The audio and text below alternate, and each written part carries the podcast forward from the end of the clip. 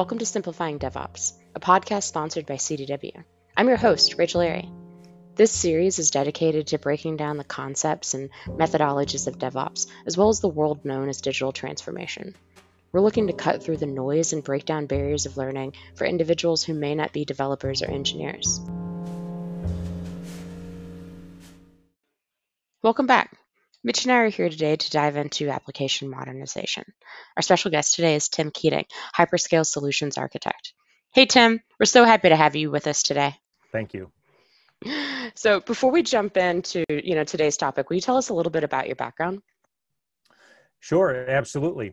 Uh, so, I am a hyperscale architect here at CDW, and what that means is that I work with our clients uh, to help them achieve positive business outcomes using the public cloud and cloud native technologies. Thanks, Tim. So tell us a little bit more about how you got interested in hyperscale and, and kind of the evolution of what you've seen from the data center. Sure. So in the early 2000s, uh, most application workloads ran on bare metal uh, with direct attached storage. And what we saw were mostly Windows operating systems with some specialty applications uh, that were running on various flavors of Unix. Uh, a couple years later, uh, we witnessed the proliferation of server virtualization, uh, and along with that, uh, shared storage in the form of NAS and SAN, uh, as well as various flavors of the Linux operating system becoming prevalent. we saw Linux gain a ton of popularity uh, throughout the aughts and the, and the tens until present day, when uh, uh, actually now uh, there's more instances of Linux workloads running on Microsoft Azure uh, than Windows. So, you know, huge, huge prominence. Um, around 2006, there was an online bookstore called Amazon that started a service called Elastic Compute Cloud. Uh, and the cloud, at, at, least as, as most of us uh, perceive of it today, the public cloud anyway, uh, was born. So a couple of years ago, uh, I started investigating uh, uh, in my spare time the Amazon Web Services certification track and spent some time learning about that. got certified um, in, in AWS and from there, I had the opportunity to become CDW's first hyperscale architect and uh, jumped at that, at that offer. Uh, today, uh, in my capacity as hyperscale architect, I work with our clients on public cloud and cloud native technologies uh, like app containerization and Kubernetes. Obviously, Rachel and I have talked about this before. There's been huge changes from an infrastructure standpoint and that's part of what you're talking on, going from you know bare metal servers, and now there's this thing called cloud, which has essentially elastic compute. So there's been huge changes from an infrastructure standpoint. Can you talk about how that's impacted or how that has manifested itself from an application architecture standpoint? Yeah, I mean, great question. So um, applications traditionally were monolithic, uh, meaning that all of the application code uh, was deployed as a single process. So you might have in that application, you might have a, a front end or a, a web user interface, uh, a back end that had some business logic in it, uh, and then a, a, database, right? So that would be kind of what you would think of as your uh, traditional monolithic application. And the, the, the, nice thing about those monoliths is that they're a single code base. And, and for the most part, everything uh, that goes into their functionality is self contained in that code base. Um, unfortunately, uh, that can be a, a limiting uh, factor uh, when it comes to uh, uh, application development and, and speed and agility. So the, the monolithic application is really most commonly associated with the waterfall development and deployment model, right? And and in that waterfall model, you might gather requirements up front by talking to users and and um, uh, then then coding uh, those requirements into the application and then waiting for uh, a good time to deploy those right and that might have to come during an outage window so so typically uh, what we would see is like a six to 12 month release cycle for waterfall uh, applications. And you know, your hope is that after that six months or 12 months, that uh, the requirements that you gathered on the front end uh, were were a going to land, but b still be relevant to the business. So a lot of risk uh, uh, throughout that throughout that waterfall development process. And you know, unfortunately, oftentimes those features that you built in and waited so long for really missed the mark. So, you know, you wasted time, uh, you wasted money, and you didn't help uh, your user base uh, out at all. Another thing when you look at monolithic applications is it's really difficult to scale them. Uh, I mentioned that, that all of those components, the user interface, the business logic, and the, and the data layer are all built into the same code base. Uh, if you need one of those tiers to scale, uh, you, you have to scale the monolithic app kind of you know uh, the whole thing uh, instead of just that subcomponent. So uh, really, it's it, it's it's very difficult to scale uh, a monolithic application. another thing is about monoliths is that they're typically very tightly coupled up to an operating environment. environment or or you know a server configuration so they're very heavily dependent on the hardware uh, and the and the and the software that they're deployed on. So you know, just a lot of inflexibility um, uh, in monoliths.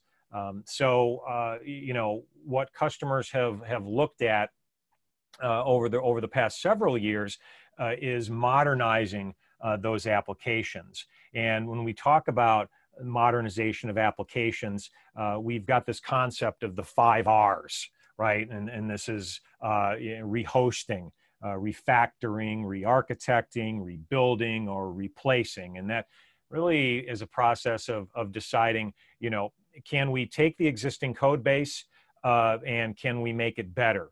Uh, or is there just too much tribal knowledge and spaghetti code uh, built into that uh, application and do we just need to completely rebuild it right um, or uh, do we have you know new completely new functionality uh, that we want out of it and so let's replace it right? So uh, a lot of decisions uh, when it when it comes down to um, you know what to do uh, with that old code.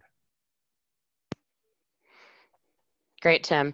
And so tell us a little bit more about as as you start to make those decisions for for what you do with that old code or um, you know how you go to refactor and, and maybe rehome that application from its old legacy on-prem kind of mega structure into something that's new and more agile. Talk to us about that. What does that look like? Usually we see that as microservices. Can you tell us a little sure. bit more? Yeah, well, great question, Rachel. So uh, if we if we're able to break apart that monolithic application and, and re-architect that, um, we've got the opportunity to to deploy that in a, in a microservices architecture. And uh, for the, the sake of our discussion, um, you know, that's the, that's the, uh, uh, where we see containerization and, and Kubernetes come in. So microservices are independently deployable services modeled around a business domain. So when we talk about microservices, that's more commonly associated uh, with an agile method of development and deployment. So uh, we're, we're looking at loosely coupled services that exist as endpoints uh, on the network and communicate uh, through through APIs. Um, they're they're packaged as lightweight containers um, and deployed typically uh, on on Kubernetes. Uh, when we've got applications re-architected into microservices, that allows our teams to iterate in individual services without affecting other parts of the application. Uh, this also allows for fault isolation. So uh, we're able to uh, uh, do what they call circuit breaking, right? If a certain aspect of the application isn't working, that doesn't necessarily mean that the entire application uh, is going to go down. Um, we're able to iterate much faster and develop features much faster. Um, and we're also able to integrate security down to the code layer um, one of the things that we see when we start to deploy applications as microservices and start to deploy not just inside our four walls, but uh, in the public cloud, security starts to become a concern. It used to be that we only had to be concerned with perimeter security. Uh, now, when we're deploying in the cloud, we really have to look at implementing security uh, uh, with the application. So the security aspect of it uh, is integrated into the code and follows the application uh, wherever it goes. Perfect, Tim. So what I heard is, is that as we move into a more modern structure, we look to stitch together kind of a, a, modular structure of an application where you take its bits and pieces so that they are independent of each other and you can change them individually as the need fixes, maybe to fix a billing system without having to take the entire application down, um, allows you to be more agile and address problems as well as stitch in security more quickly and easily throughout the entire application. And it also lets you deploy it kind of anywhere, right? But really what I'm hearing is that that allows someone to take much better advantage of cloud and cloud services. They're able to more thoughtfully thoughtfully consume the cloud. Is that right? Yeah, absolutely. So there's a lot of good aspects to to microservices, right? The the rapid iteration, uh, the ability to take advantage of cloud computing and scale rapidly up and down, uh, being able to take advantage of the right language uh, for that particular service, right? Instead of having to just deploy an application all uh, in the same language, uh, if we, we've got cross-functional teams that have different skill sets when it comes to programming languages, we can put all those people to work and take advantage uh, of that knowledge. And those teams are going to be much smaller typically in a microservices environment. Now, what I tell my customers uh, is that while microservices do have a lot of advantages, uh, there are some things about microservices that may not necessarily be good. Uh, because microservices communicate uh, over the network um, and, and through APIs, um, all of that network based communication can expose shortcomings uh, in your networking. And microservices can become very complex uh, very quickly. and it can be hard to diagnose where problems are occurring. Now, there's there's answers to that, um, but uh, you know you don't want to get into a situation where you're solving for one problem and creating three more uh, in its wake. So um, you, you, know really. Uh, what I what I tell customers is, is we have to uh, uh, a we have to look at their business strategy and figure out uh, you know do they need to be able to scale more rapidly? Do they need to add functionality into their applications uh, a, a, lot more quickly uh, than they are, right? Are business conditions dictating the technology, right? Instead of the other way around. The technology can't dictate um, what they do from a business strategy uh, perspective.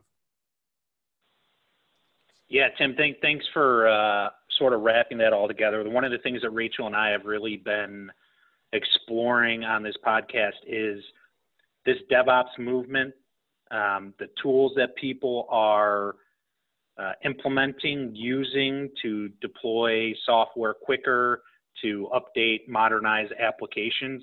Mm-hmm. At the end of the day, is to achieve a business goal. Um, and so, when you're out there talking to customers, is this strictly all new applications are going microservices. Our legacy applications starting to to look to be replatformed. Um, what do you sort of see in the wild, so to speak? Well, certainly, uh, uh, we see uh, folks looking at legacy or heritage applications and looking to put them uh, into containers. Uh, uh, and when we talk about greenfield uh, applications, uh, the process is a little bit easier because there's not all that existing technical debt. Um, so um, we do more commonly see greenfield applications being built uh, in a cloud with a cloud native methodology than what we would call uh, brownfield. But um, you, you, know there are uh, you know when it comes to um, you know what you might look at putting uh, into uh, a microservice. Um, we often say that you know Linux uh, is going to be better than Windows. Uh, uh, stateless applications over stateful applications, uh, applications that would benefit from web scale. you know, is the is the platform that we're developing in or the application that we're looking to deploy is it available uh, as, a, as a containerized microservice?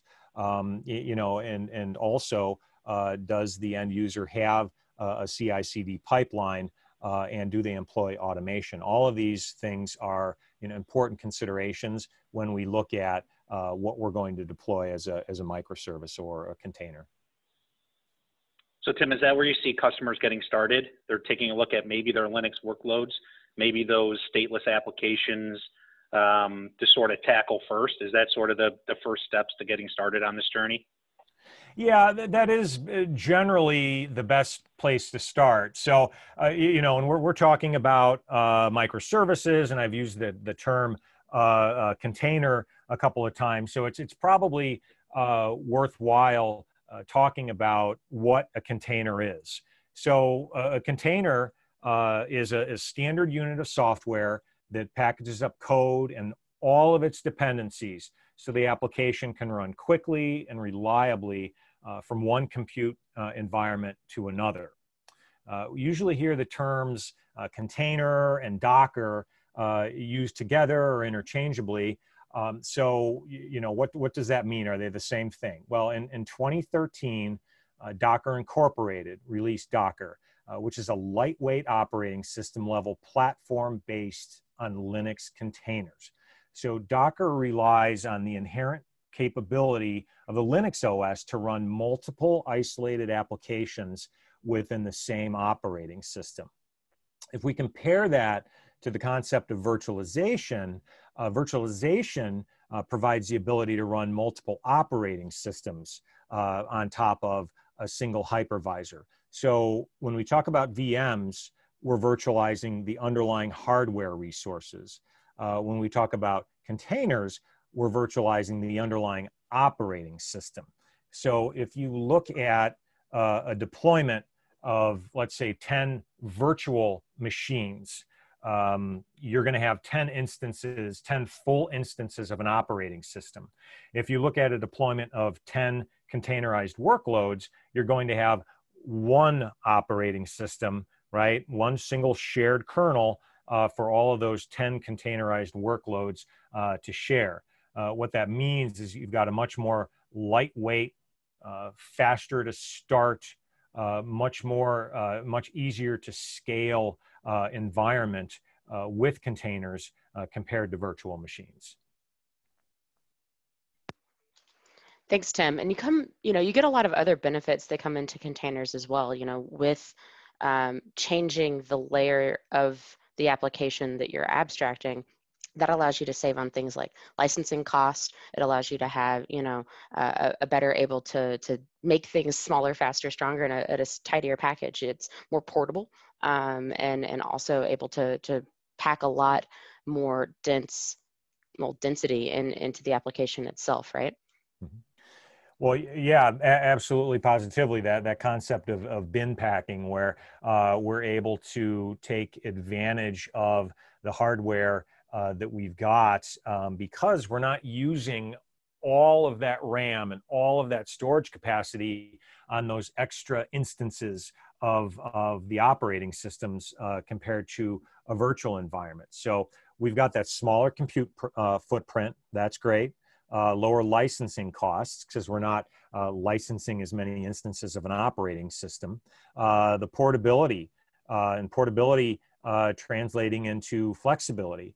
Uh, consider that if you build uh, a container, uh, for example, on Ubuntu Linux, uh, that can be deployed on Red Hat uh, with absolutely no changes. Um, so administrators can, can move application containers to any environment that they want and start those workloads up in milliseconds uh, as opposed to minutes. And um, when you have to rapidly scale up and down, uh, those those milliseconds uh, count, and they and they count in terms of dollars and cents, and that's something that's very very uh, important uh, to our clientele these days. Thanks, Tim. So tell me, is is every application uh, the right use case for containerization, or is that something you take a, a more prescriptive approach with? Well, yeah, that's a great question. Absolutely, a more prescriptive approach uh, because uh, app containerization is really a Linux concept. Um, uh, typically, I mean, we are seeing uh, Windows containerization uh, come around and uh, both Docker and Kubernetes, uh, something we'll get into in just a little bit, uh, are now supporting Windows containerization. Um, you know, we don't see uh, that much of a use case at this point for containerizing Windows applications. Um, you know, applications that need to maintain state and specifically uh, talking about databases uh, can be difficult in a containerized uh, world. Um, you really have to look at the specific database uh, to decide whether or not it can be a good candidate uh, for containerization. Uh, what we do see, though, uh, is when we look at cloud native databases, things like Cassandra, for example, um, those databases that will scale horizontally um, and are meant for the cloud, um, we see those being much better candidates for virtualization.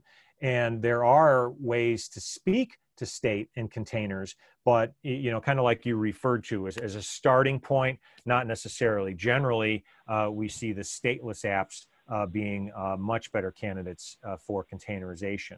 And, and any app that uh, can benefit from rapid scale up and scale down. You know, thinking of web servers, for example, uh, we talk about the example of the of the of the uh, the customer that runs a Super Bowl ad, right? So uh, you know, come 9 p.m. on Sunday uh, Super Bowl Sunday night, uh, they're going to need some rapid scale more than likely. Uh, but for the other 364 days of the year, they might not need that. Uh, that's where app containerization can be a, a huge benefit. And if your application uh, doesn't fit into that into that mold, um, then it indeed might not be uh, a good uh, a good candidate. But uh, with the resources uh, that that our clientele have available to them uh, in our ITS, our Integrated Technology Solutions organization, we can help them work through that decision making process and help them get those workloads containerized. Um, so uh, we've got uh, you know we've got all the resources that uh, our, our customers need to make those decisions. Good. That's good to hear, Tim. Um, right, as, as new technology sort of emerge and containers are sort of the latest and greatest platform to start running applications on. Um, I think our customers are sort of struggling through how to figure them out uh, how to see ROI, ROI out of leveraging the technology, and it, it's good to know that there's some some help there. Uh, you started touching on some of the buzzwords like Docker and Kubernetes. Mm-hmm. Um, c- can you go a little bit deeper into that? I think Kubernetes is probably the number one buzzword that I hear uh, sort of in the industry right now. Can you touch on that? What is it? How does it pertain to containers? Where did it come from? Um, stuff like that. Sure. So the, I think the easiest analogy to draw uh, for Kubernetes is think of Kubernetes like vCenter, uh, but for containers. Uh, uh Kubernetes can run on just about any flavor of Linux, uh, and it can run on just about any hardware. I'm in the middle of building a Kubernetes cluster in my home lab based on Raspberry Pis. Uh, uh, so uh, while Docker delivered that container runtime Uh, and the tools to manage the life cycle of a container, uh, the industry realized that it needed a platform to manage uh, potentially thousands of containers running across hundreds of virtual machines. Now, note that I said virtual machines as opposed to bare metal. It's important to remember that Kubernetes only requires infrastructure, okay? And infrastructure is a broad term.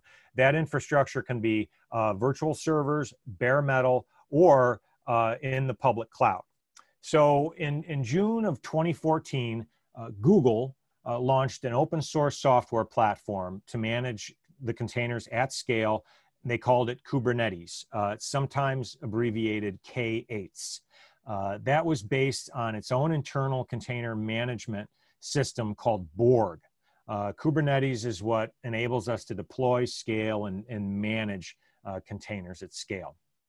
In 2015, uh, Kubernetes 1.0 was contributed to the Linux Foundation, uh, which then uh, formed the Cloud Na- Native Compute Foundation, or the CNCF, uh, to manage and govern that project. Uh, today, uh, the CNCF is the custodian of, of multiple open source projects related to containers. Things like Containerd, Envoy, Prometheus, and hundreds of others. Uh, given its relative simplicity, its accessibility, and its ability to scale, uh, Kubernetes went on to become the most preferred container management platform. Uh, it's one of the fastest growing open source projects in the history of computing. Uh, modern applications and greenfield applications uh, increasingly use it. Um, it's led to the rise of, of enterprise, enterprise container management platforms like Google Anthos, Red Hat OpenShift, and VMware Tanzu. Uh, there's also been an increase in managed container as a service offerings in the public cloud, uh, such as uh, Amazon Elastic Kubernetes Service, Azure Kubernetes Service, or AKS, and Google Kubernetes Engine, or GKE. So the cool thing about Kubernetes is that everything in Kubernetes is a, declare, a declarative configuration object that represents the desired state of a system. Uh, this is an alternative to an imperative configuration uh, where the state of the world is defined by the execution of a series of instructions rather than a declaration of the desired state. Uh, as an example, with the imperative approach, the configuration would say run A, uh, then run B, then run C uh, to achieve a configuration. Uh, in a declarative configuration model, uh, uh, you have Kubernetes declare, you tell Kubernetes that the number of replicas of my application equals two, and it's Kubernetes' job uh, to make sure that the number of replicas always equals two. So uh, uh, think of Kubernetes as helping with things like resource management, workload scheduling, service discovery, health checks, auto scaling, and updates and upgrades of the Kubernetes uh, environment. So there's some special sauce, so to speak, behind the the curtain that Kubernetes is orchestrating. Is that is that a change for your typical IT operations folks who'd like to be hands-on um, and you know going in and setting up the environment and making sure everything looks nice and pretty and know exactly what's going on is is is that a big sure. switch for people well well it, it is it is a bit um, and, and, and, and don't get me wrong um, there's still uh, plenty to do uh, in, in a kubernetes environment but what we have found and i think definitely um, you know you all coming from a devops background is that um, you, you know none of this is possible without letting go a little bit. And what i what i mean by that is that you know automation um, you, you know you cannot have a cloud native environment uh, without having automation in your environment. And that's you know everything from automating configuration management to automating uh, uh, uh integrated uh, uh, testing to automating uh, the potential deployment of applications. Um, you know, so uh, the administrator uh, has to, to a certain extent, uh, be able to let go and allow Kubernetes to drive. That being said, um, you, know, there's there's like I said, there's still plenty to do uh, in a Kubernetes environment, and uh, you know, there's absolutely challenges in managing a Kubernetes environment one of the biggest things that I come across uh, with customers these days is just plain and simple. Uh, there's a skills gap.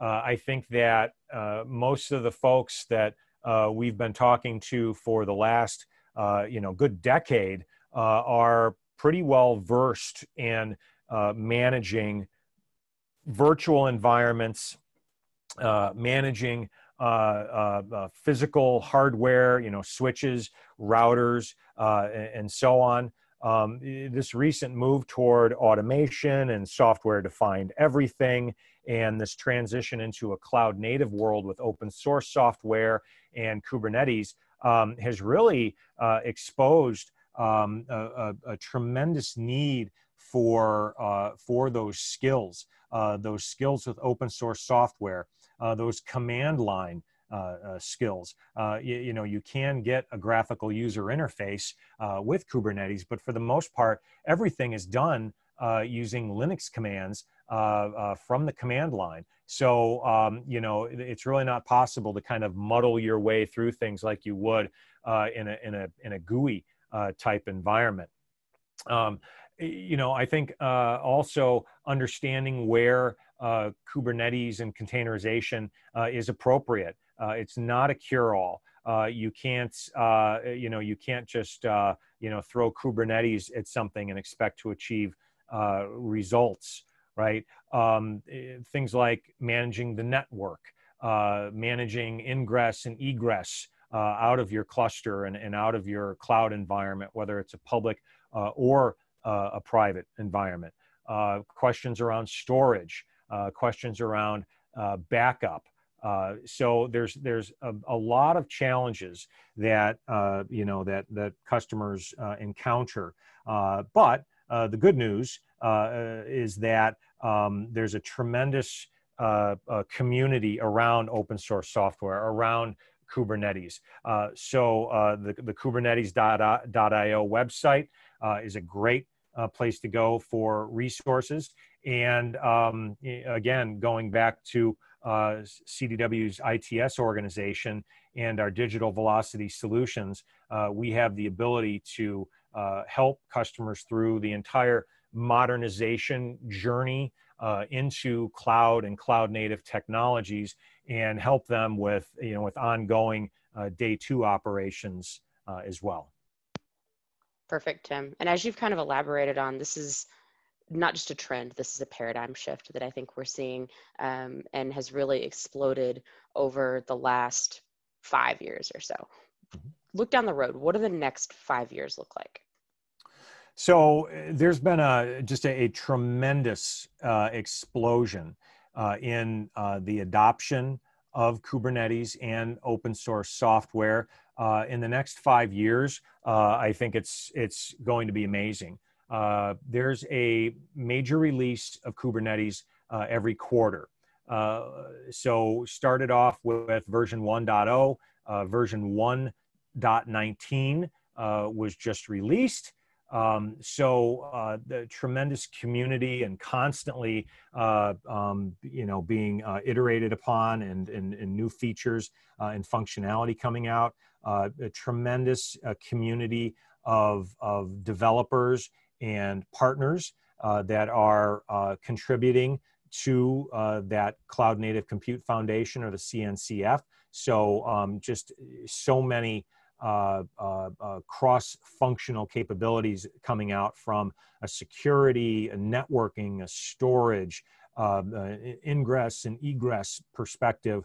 Um, so much going on in, in, in, that community. But Kelsey Hightower of Google uh, has been quoted as saying uh, that the cloud made the hypervisor disappear and Kubernetes uh, will be next. So I don't think he really meant that Kubernetes would disappear. Uh, I think what he meant was that Kubernetes is just becoming ubiquitous. Uh, in other words, it's it's so prevalent uh, that it's it's almost getting to the point where uh, it, it, would no longer uh, be noticed. Uh, you know, it's it's a platform for building platforms. I see Kubernetes becoming easier to manage through easier to consume interfaces and front ends.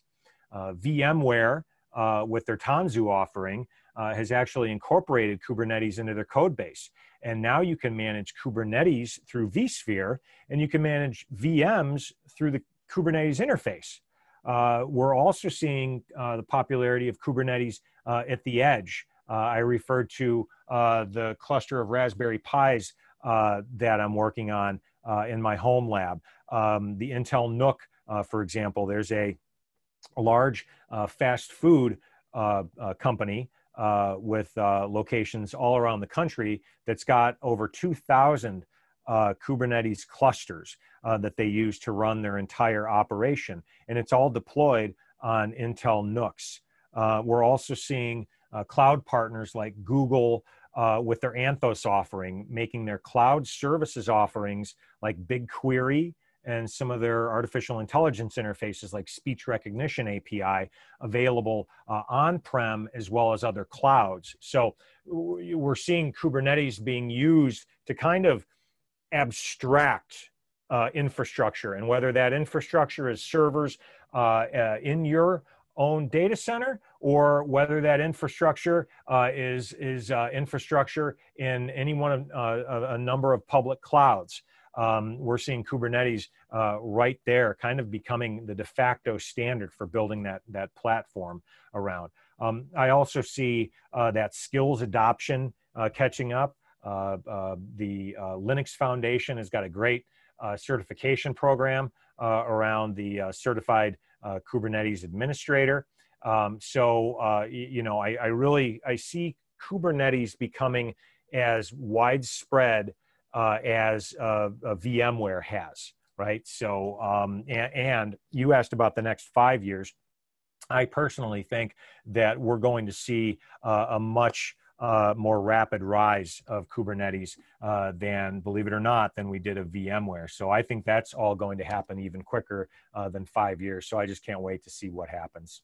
Yeah, me too. I heard a really interesting analogy not too long ago that referenced or compared Kubernetes basically to the invention of electricity and modernizing electricity back into the homes. And, and that might sound kind of ridiculous, but it was a really interesting concept of when electricity became an easy to consume commodity, it changed the daily lives of individuals and allowed entirely new services and you know products if you will that were never available before. Think about things like vacuum cleaners and refrigerators and how that impacted you know the need to no longer have to go to the market every day because you could keep food for a week. And i think we're going to start to see that reverberate through organizations as the adoption of kubernetes and and advantages that you can utilize like microservices which is really i think the kind of uh, secret sauce cool thing about containers is allowing you to stitch together containers to make an application more agile and, and able to change as your whims need um, and i think we're going to see a lot of really cool things come about Oh, I can, Rachel, I could I couldn't agree more. Um, you know, the uh, the analogy about electricity is great uh, because again, uh, you know, when we when if we look at uh, Kubernetes being able to be deployed anywhere, kind of becoming that that ubiquitous platform that we're very easily able to deploy application containers on top of uh, and, and, move those containers uh, anywhere. Uh, and and uh, you, you, know we start to see uh, Kubernetes being deployed at the edge, artificial intelligence at the edge.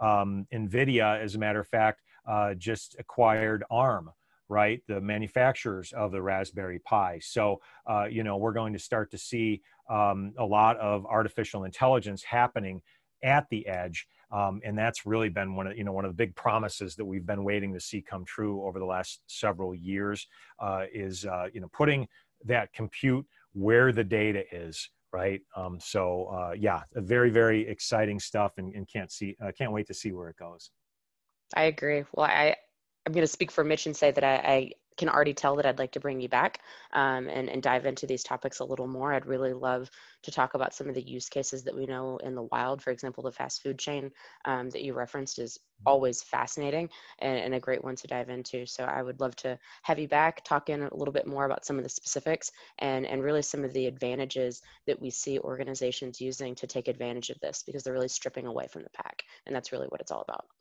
Yeah. Well, I'd love to come back, Rachel. Uh, I had a great time. Uh, pleasure talking with you and Mitch. And I look forward to the next time that we get together. We do too. Thank you.